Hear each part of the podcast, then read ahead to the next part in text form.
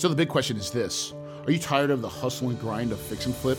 Do you really think you can wholesale your way to success? What you really want is a cash flowing portfolio that lets you live a life of freedom, sunsets, and palm trees on your terms. But what if you're stuck because you have no capital, no time, and no idea where to start? That ends now. Your host, Corey Peterson, is a rags to riches real estate millionaire who started out with no money or credit and quickly grew a portfolio of cash flowing apartments. Not to mention, he did it all with other people's money. You're only one deal away from creating the cash flow life, and the Multifamily Legacy podcast will show you how. So now, here's your host, the Big Kahuna, Corey Peterson. Hey everybody, welcome to the Multifamily Legacy Podcast. I'm your host, Corey Peterson. Today is like a day of no other. The sun is out, it's warm, and on a November day, and I'm super excited to be here. I'm glad that I am no longer sick. My gallbladder is taken out. I've recovered. Life is good, my friends, and I just want to share that joy with you. Um, you know, we're coming and rolling in. As I'm recording this, we're getting ready to roll into Thanksgiving. And man, I'm so thankful for so many things. Thankful for my health. I'm thankful for my family. I'm thankful for my friends, the wonderful people that surround me. And more importantly, I'm thankful for you. This podcast is one of the things that I truly love to do. I'm excited to teach and learn and grow and just share my mistakes, my blunders, the good, the bad, the ugly. All the things with you so you can go along on your journey and hopefully not all make all the mistakes that I have. So buckle up, Buttercup. Uh, we're getting ready to, to go on some more journeying. We are still in that uh, journey to legacy wealth. This is going to be part four. And today we're really, you know, last week we talked about choosing markets and, you know, understanding job growth and, and trying to, you know, how do, how do you buy right in the right areas. Today, we're going to kind of change gears a little bit, talk about a little more about operations. And when I talk about operations, normally we are not doing operations in-house. What I'm talking about is management hacks and ideas to help grow your business. And most of the times when we're talking about managing, we're not talking about you doing it, right? This is usually third-party service. And when most of us start out, now eventually as you grow, and, and we're almost there, I would say we're about a year away, maybe a year and a half away from maybe wanting to turn and look at self-managing all our assets. I only want to do it if I set it up correctly and I want to have enough money. We're currently probably paying maybe six or seven hundred thousand dollars in management fees out yearly, and I think I want to try to get to that million point two threshold before I actually turn on my own internal management companies. And the only reason I would do that is to actually control the product, uh, because I don't think management companies make lots of money, but I do think you can control your overall product a lot more if you are managing and you have systems and people. So you've got to get up to where you have enough money to be able to afford your staff to do this. But so today, we don't want to get into all that, why you should self-manage, but I really want to talk about management hacks, right? And really managing the manager. What are some of the things you've got to do? And before we even do that, what does a management company do for you? What's their roles? What's their responsibility? And so let's just kind of break that down for a minute kind of, and give you guys a little bit of idea of what you should expect from a management company. You know, one is they are going to actively do the day-to-day operations of your property. And in that is a long list of stuff. So one is manage your staff. If you're buying something that's one hundred units or more, you tend to have staff that work full-time at the property. It could be a property manager and usually a maintenance person or two maintenance persons or a manager, a leasing person, a maintenance person, and like, you know, one that's not so skilled maintenance person, or maybe one that just focuses on turns, things like that.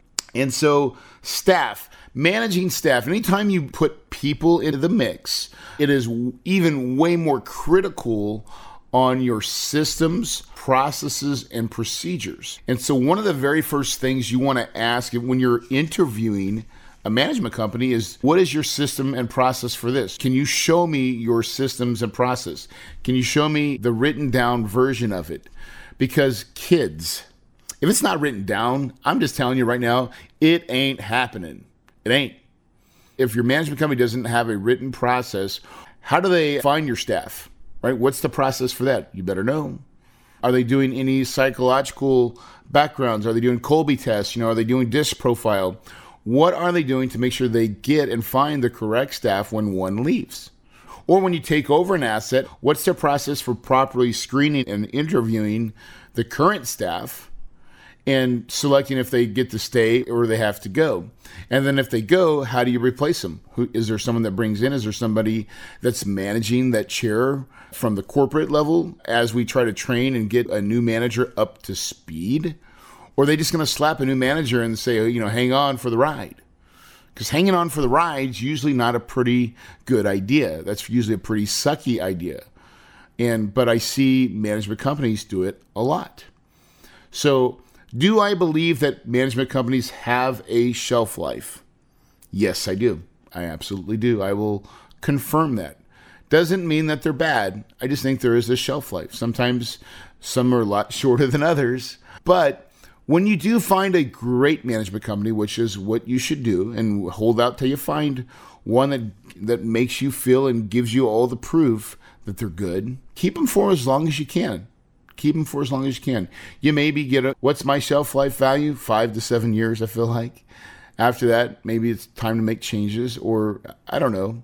But I think just like contractors, sometimes management companies get complacent, and you have to kind of wake them up, or with sometimes it's giving another property away that they thought they were going to get. And they're like, well, what, well, how come I'm not getting that? Well, because here's what I want and here's what I'm not getting. So you got to play this management game. What else are they responsible for? They're responsible for collecting all the rent. And what is their system and procedure for collecting the rent? Do they take checks, which I highly don't recommend? A C H is how we do it, right? We make sure our management company has an A C H process that we adhere to, right? I make them adhere to it. What's their process for repairs? Like they should do all the repairs to your property. And if not, uh, if they're not doing it in-house, that they're subbing it to third-party contractors. Do they have a system for vetting third-party contractors? How do you pay these people? They're responsible for budgets, giving you a budget each and every year and updating that budget each and every year to give you an idea of what they plan to do. If they're not giving you a budget, you shouldn't hire them. If they're not updating that budget annually every year, you shouldn't hire them. They should be doing your financial accounting. Every month, they should be giving you complete financials that are reconciled, reconciled accounts. If they're not reconciled, you should fire them.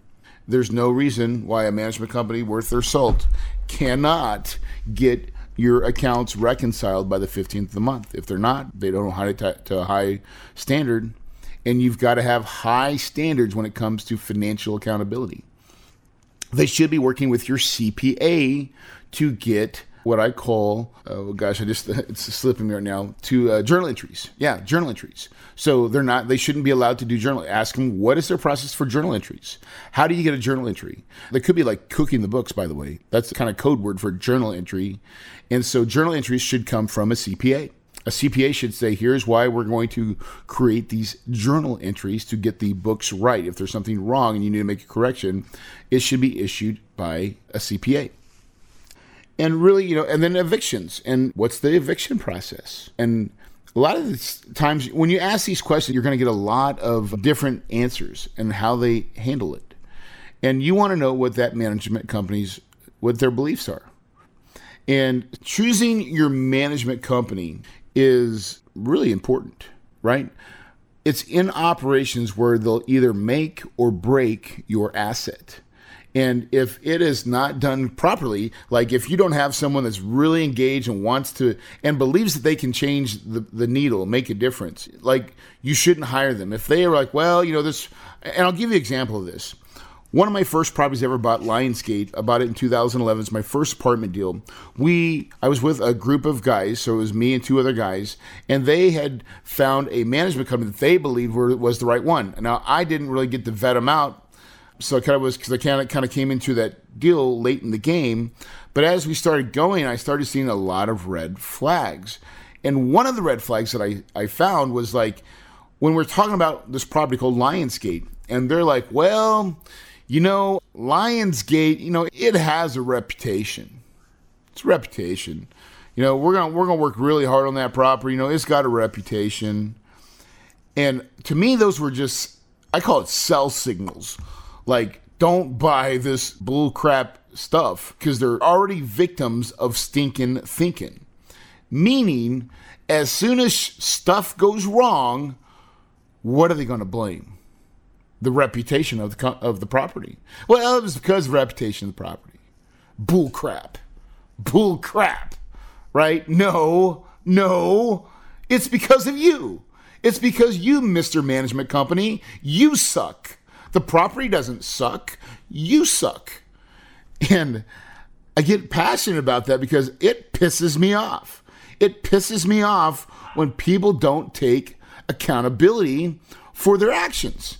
And you see this in management companies all the time. Okay, so uh, I'm not here to poo-poo management companies, but maybe I am. Maybe because, listen, you cannot do enough due diligence in selecting a management company. Is that vital to your operations and to your business? And if you think you're going to go on it willy-nilly, you will fail, my friends. You will find someone that is going to give you lip service and take your money and then say, well, shit, it was the property's reputation. I'm sorry, we've done our best. Meanwhile, thank you for paying me along the way. Don't get me started. But I'm telling you, boy, that gets me fired up. Man, it gets me fired up when I see people, they do this. And this happens in life all the time. And people do this all the time, by the way. And everybody's looking for excuses instead of taking, you know, ownership and really just owning the outcome and saying, hey, because I'll tell you the difference. So we immediately fired these people, by the way. They lasted about a month and a half. And finally, I stepped in. I'm like, guys, this is not the right group. They don't even believe in what they're doing. And how can they make a difference if they don't even believe it? You guys know at the end of every podcast how I sign off. If you believe it, you can achieve it. And I'm looking at this company they don't even believe. I already know the answer. I already know how it's going to go down. You don't even have to tell me anymore after that.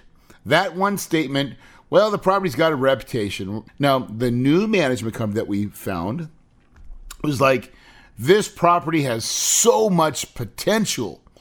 Man, it's, it can be awesome. We can do this. We can fix this. We can do this. We're, we're going to take this property to a whole nother level. Man, do we need to rename it? No, we don't need to rename it. You can't put lipstick on a pig. It's still a pig. We're going to fix it. We're going to fix it. We're going to do all these little things. We're going to spend money in the right places. We're going to do the things. And I, we believe that we can even raise the rents almost one hundred dollars if we do all these things. Corey, you're going to turn this property around. And that, my friends, is who we hired. And guess what? It happened just as we predicted. And we went hand in hand and moved that asset. And so that really is the difference that I'm talking about is when you approach a management company, they they have to have a belief in what you're trying to do and believe that they can have it and believe. And a lot of times they're going to ask you questions like, how much money do you have to fix it up, right? Because those that's an important question. So they're interviewing you and you're interviewing them. That's what good management companies are going to do. They don't want to take on crappy clients. They don't want to take on people that they're undercapitalized, that have these big ideas but have no budget to do it, right? See that a lot. See, that that's the operator's fault. That's not the management company's fault, by the way. That's the operator's fault. So the shoe fits two feet, right? It can go both ways. It's a double-edged sword. Because if you're not doing your job as the operator correctly, how can you expect a management company to flourish and grow and do all the things necessary and, and lead a team when if you're undercapitalized, if you don't have all the things ready and needed that you need to do to move the property? It can be very demoralizing for your staff, for your people. Management is one of the most key aspects in this business, bar none. I mean, I think it's probably, it really is one of the key components of being successful. Now, talk about kind of the responsibilities of the management company. Now, what is the responsibility of the owner? Like you, what's your job? It requires what I call some level of asset management. In other words, are, you know, you've got to be, at the end of the day, the owner, it all falls back down onto you, the owner. In other words, you've got to be able to start looking at your financials, checking your bank accounts. Your job is to make strategic decisions for your property. For example, do I fix the roof or do I put a whole new roof on the property? Yeah, that happens a lot. Management companies are like, hey, Corey, man, we got this leak. We think we need to replace all the roofs. You're like, what? How much is it just to repair that one thing? Oh, okay, well. And now a good management company would say, hey, listen, Corey, here's the cost to fix the roof leak. Here's the cost to put a new roof on. And then hopefully they have an opinion on what they think they should do. And that, then you have good conversation of like, okay, well, here's why we think we should put a new roof on. Because and, and so I'm doing this right now in some properties that I have. I have three roofs. Now we have ten buildings, but we're only putting roofs on three. And we're fixing some of the rest that have s- small damage. But there's three buildings that we're just like, there's no way that we can, we have to replace the roofs. And so that's what we're doing. But again, that was part of my strategic decision of saying, okay, well, let's fix these and let's replace these because it made more sense, right? That's my big boy pants and big boy decisions that I get to make as the owner. So you get to make the final calls. It does rest on you. And so you've got to understand that you have, you do have that final call and you can, um, you know, steer the ship ultimately. You also should work hand in hand with your management company to set the standard. And what I'm talking about is like, what type of tenant do you want? In other words, what credit score? What kind of income? Do we allow pets? Do we not? Right? All those things, that's something you should work hand in hand with your management company to determine. And you can lean on them a little bit. Hey, what have you guys seen? What do you experience in this submarket? What's your thoughts? What do you know? And then communicate as ongoing. So sometimes when you're filled up and you're one hundred percent, you're going to start raising your qualifications. Why? Because it's a great time to do it. You're one hundred percent. You want the best of the best. We only want to attract the best tenants when we're one hundred percent full. If we're seventy-five percent full, you know, still we want to attract the best tenants, but we may have to loosen a little bit of our standards because we want to get money.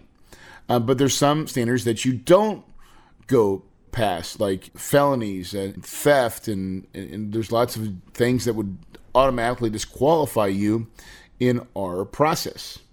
The other part is you got to be able to respond to the property management company when they have questions. In other words, if you're one of these owners that if a property manager says, hey, Corey, uh, what about this? And if you take four or five days to respond, uh-uh. Nope. Now, listen, the onus is back on you. You've got to be a very responsive owner. Like, listen, you're never too good to that. If you're having a third-party management company uh, manage your stuff, you got to be able to, like, come back and make those quick calls. And whatever they need, you should be there. That's just point blank. You should be there. And if you're too busy, so I'll give you an example. And, uh, man, sometimes I'm almost in this spot, because I'm going on vacations and I'm doing stuff and I'm trying to live my best life, that, and this is something we did this year, is I was kind of getting too busy running my life. And so what did I do? I assigned an asset manager then to manage my management company. And really it just, it was another level of, of me. So I am not in the day-to-day. I have an asset manager that I pay that then manages the manager to make sure that we're doing it the way we want to do it. But it's really important. But property management is the key to being successful and making money, right? They can, a really great management company will make you lots of money and will love doing so and will love to take your other projects and help make you money. That's how they get paid. And there's lots of companies out there that do it well and love to do it for a living.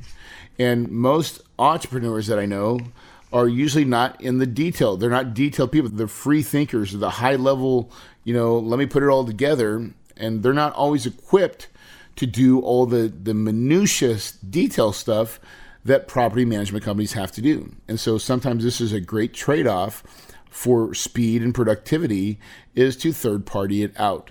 So I highly, highly, highly, highly recommend having a solid management company and finding a solid management company. So how do you find a great management company? I like going to a city and look for their multifamily housing organizations. And usually in those organizations, some of the best management companies will, they'll belong to them because they have a lot of pride. They want to, you know, there's usually awards. And again, these management companies are usually all talking to each other and helping each other grow. And they're normally belonging to bigger associations nationally. And so you can, Google is your friend here. Google is your friend. Find the local meetup groups and things like that for management companies, and, and then start finding out who's showing up and then get to know them.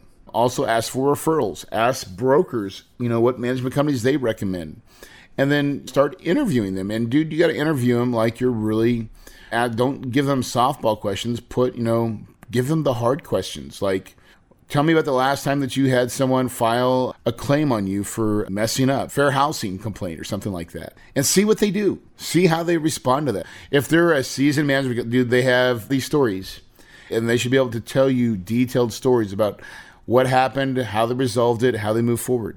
If they don't have those stories, you probably should be a little bit worried. Again, make sure that you're just treating this thing correctly. Now, some of the tips and tricks. How to make more money as a management company or managing properties. Number one, you've got to do annual inspections on your properties. Annual inspections, sometimes semi-annually, every six months. Get your maintenance guys to go in there and, and truly, and this is all your properties. And to see what's wrong, see what's broken, see what's messed up. Could be light switches, could be fixtures, could be little things, but like we want to resolve these as we go as much as we can and understand what condition our properties are staying in and or falling down. And we want to fix these things as soon as we can. Allow pets. Pets are actually good, but you've got to do it the right way. You've got to have a pet fee. And then and we try to have a monthly pet provision. So we're getting monthly money as well if you want a pet. But we are very selective on what kind of pets that we have and the size and, and what breeds we can't accept. And so we put all this in our leases. So we want small dogs. Understanding that renewals in this business. So how do we get re- renewals should start like ninety days out, if not even a little bit farther, of us getting in front of that tenant and finding out, are they going to stay? Do they want to renew? Renewals, if you can get a sixty-five percent renewal rate on your properties, dude, you're golden. That is like, you're golden, pony boy. I mean, that's the creme de creme. seventy percent's out of this world. But sixty-five is a nice gold standard to, to live by. And if you can do that and you're not turning those properties, those units each and every year, dude, you're making money. Getting people to stay multiple years is the key to profitability in this business. And how do you do that? By giving best award-winning service and having a great maintenance team that fix broken stuff when it happens. And then a follow-up procedure to make sure that the tenants are happy with the repairs that are done. So that's the maintenance and front office working together in a coordinated effort to produce excellence. And this, there better be a system written down for this process. If there's not, then there is no system. And it, you can be guaranteed that it's not happening at your properties. Pretty simple, but these are things that happen. One of the last things I think is I always say, what are the little, where can you put money to create more profit? We like to put a little bit of money in the laundry rooms. A lot of times when we buy new properties, we'll look at the laundry rooms and go, oh my God, this is such neglected income place, place where we make money. And but this is also a place where you can retain tenants. Women a lot of times will do the laundry. And if you don't have a place that looks like a woman would like to be in, if it looks scary or spooky or not lit up or dark or getting to it makes them scared or unsafe, bad idea, bro. Bad idea. You got to have that thing lit up like a Christmas tree, and then give them some amenities. Put a T V in there with some cable.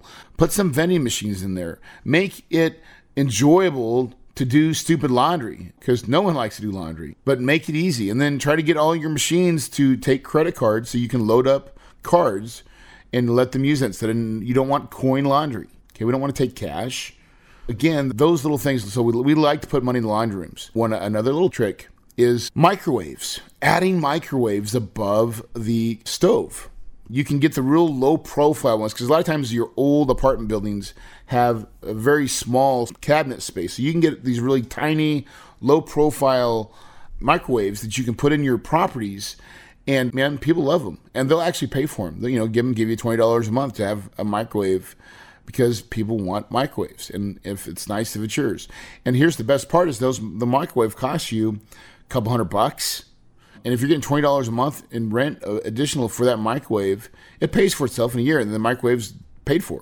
And you can usually get five to seven years of life out of a good microwave. Now, listen, everybody builds things to break faster and quicker now. So things break. I think, you know, manufacturers know this. That's why they do it. They want two things to break through five years so you can buy a new one. But we've got a microwave that we've had in our house. We use our microwave a lot. My wife cooks a lot. And it went seven years, and then it went bye-bye. So a good seven-year life out of an apartment, whoa, that's not bad. That's good money. That's short money. You're going to come out pretty far ahead if you're doing that. Now, what do you pay management companies? Okay, what do you what do you pay them? Normally, you're going to pay a management a minimum. Could be twenty-five hundred dollars to thirty-five hundred dollars minimum every month, no matter what. And then, or four percent of collect all collected rents. four percent seems to be the standard, but I see people that own quite a few units with one management company will get down to three. Three's great, four's okay, but three's better. And then a lot of times then they'll have also some additional fees of maybe they have a accounting fee. I've seen some like five hundred dollars for accounting. That'd be okay if they did really good accounting and gave me perfect numbers. I would try to negotiate that into their four percent. And the other thing is usually construction management. So a lot of times they'll they'll charge you another fee based on CapEx construction projects. And that could be ten percent of all CapEx. And I've seen that, and sometimes less, sometimes five. But in general, though, I think it's a lot cheaper than single family. It's still a lot cheaper than single family. And remember, you still have staff. Now, the staff is typically owned by your L L C that has the property, and then your management company manages the staff. And so you can get really good. Those staff, are they're your staff. Don't kid yourself. So if you ever fire your management company, understand a lot of times if you're doing it, most management companies do not get licensed in every state. They do it by saying those people and staff are your people, and they create a payroll out of your account, or they use a third party to help do it for them. But that way, if they leave, you get to keep your staff for yours. And I do not sign contracts where I do not own my staff, because if I ever fire a management company, I want to be able to at least have the ability to retain my staff. Doesn't mean I get to keep all of them, because some of them will just go because they like the people of your management company. But I want my people to be loyal to me. And by the way, how do you make your staff at your properties loyal to you? Touch base with them. I'm constantly, when I hear of good things done at my property by the people that work there, I'm constantly writing thank you cards to them saying, so proud of you. Like, I'm their biggest cheerleader. I champion my team and my staff. Even though they're managed by my management company, I let them know that they're important to me. And then I show up at least twice a year. Show up to my properties and shake hands and make calls through uh, periodically to each property and just, you know, love on them. Tell them that you're thinking about them and just checking in. See how, you know, what's going on? What should I know? What should I not know? What's your biggest need right now? What's your biggest want? Things like that. I think that's really is how you get loyalty to your people, to you. And, and you can share that with your management company, and you don't want to get in the way, but you definitely want to be known as the owner. I think it's important to be known from your staff as the owner, and they should know, like, and trust you. I think it's important. I go to a lot of properties, they don't have, they have no idea who the owner is. I think it's a mistake, because I think we're in the people business. And I think people will work harder for something that they believe in. And so for that, guys, property management is crucial in this business. Take the time to search around, ask great questions, get involved in finding and choosing a great management company, because they will make your life easy or they can make it extremely hard.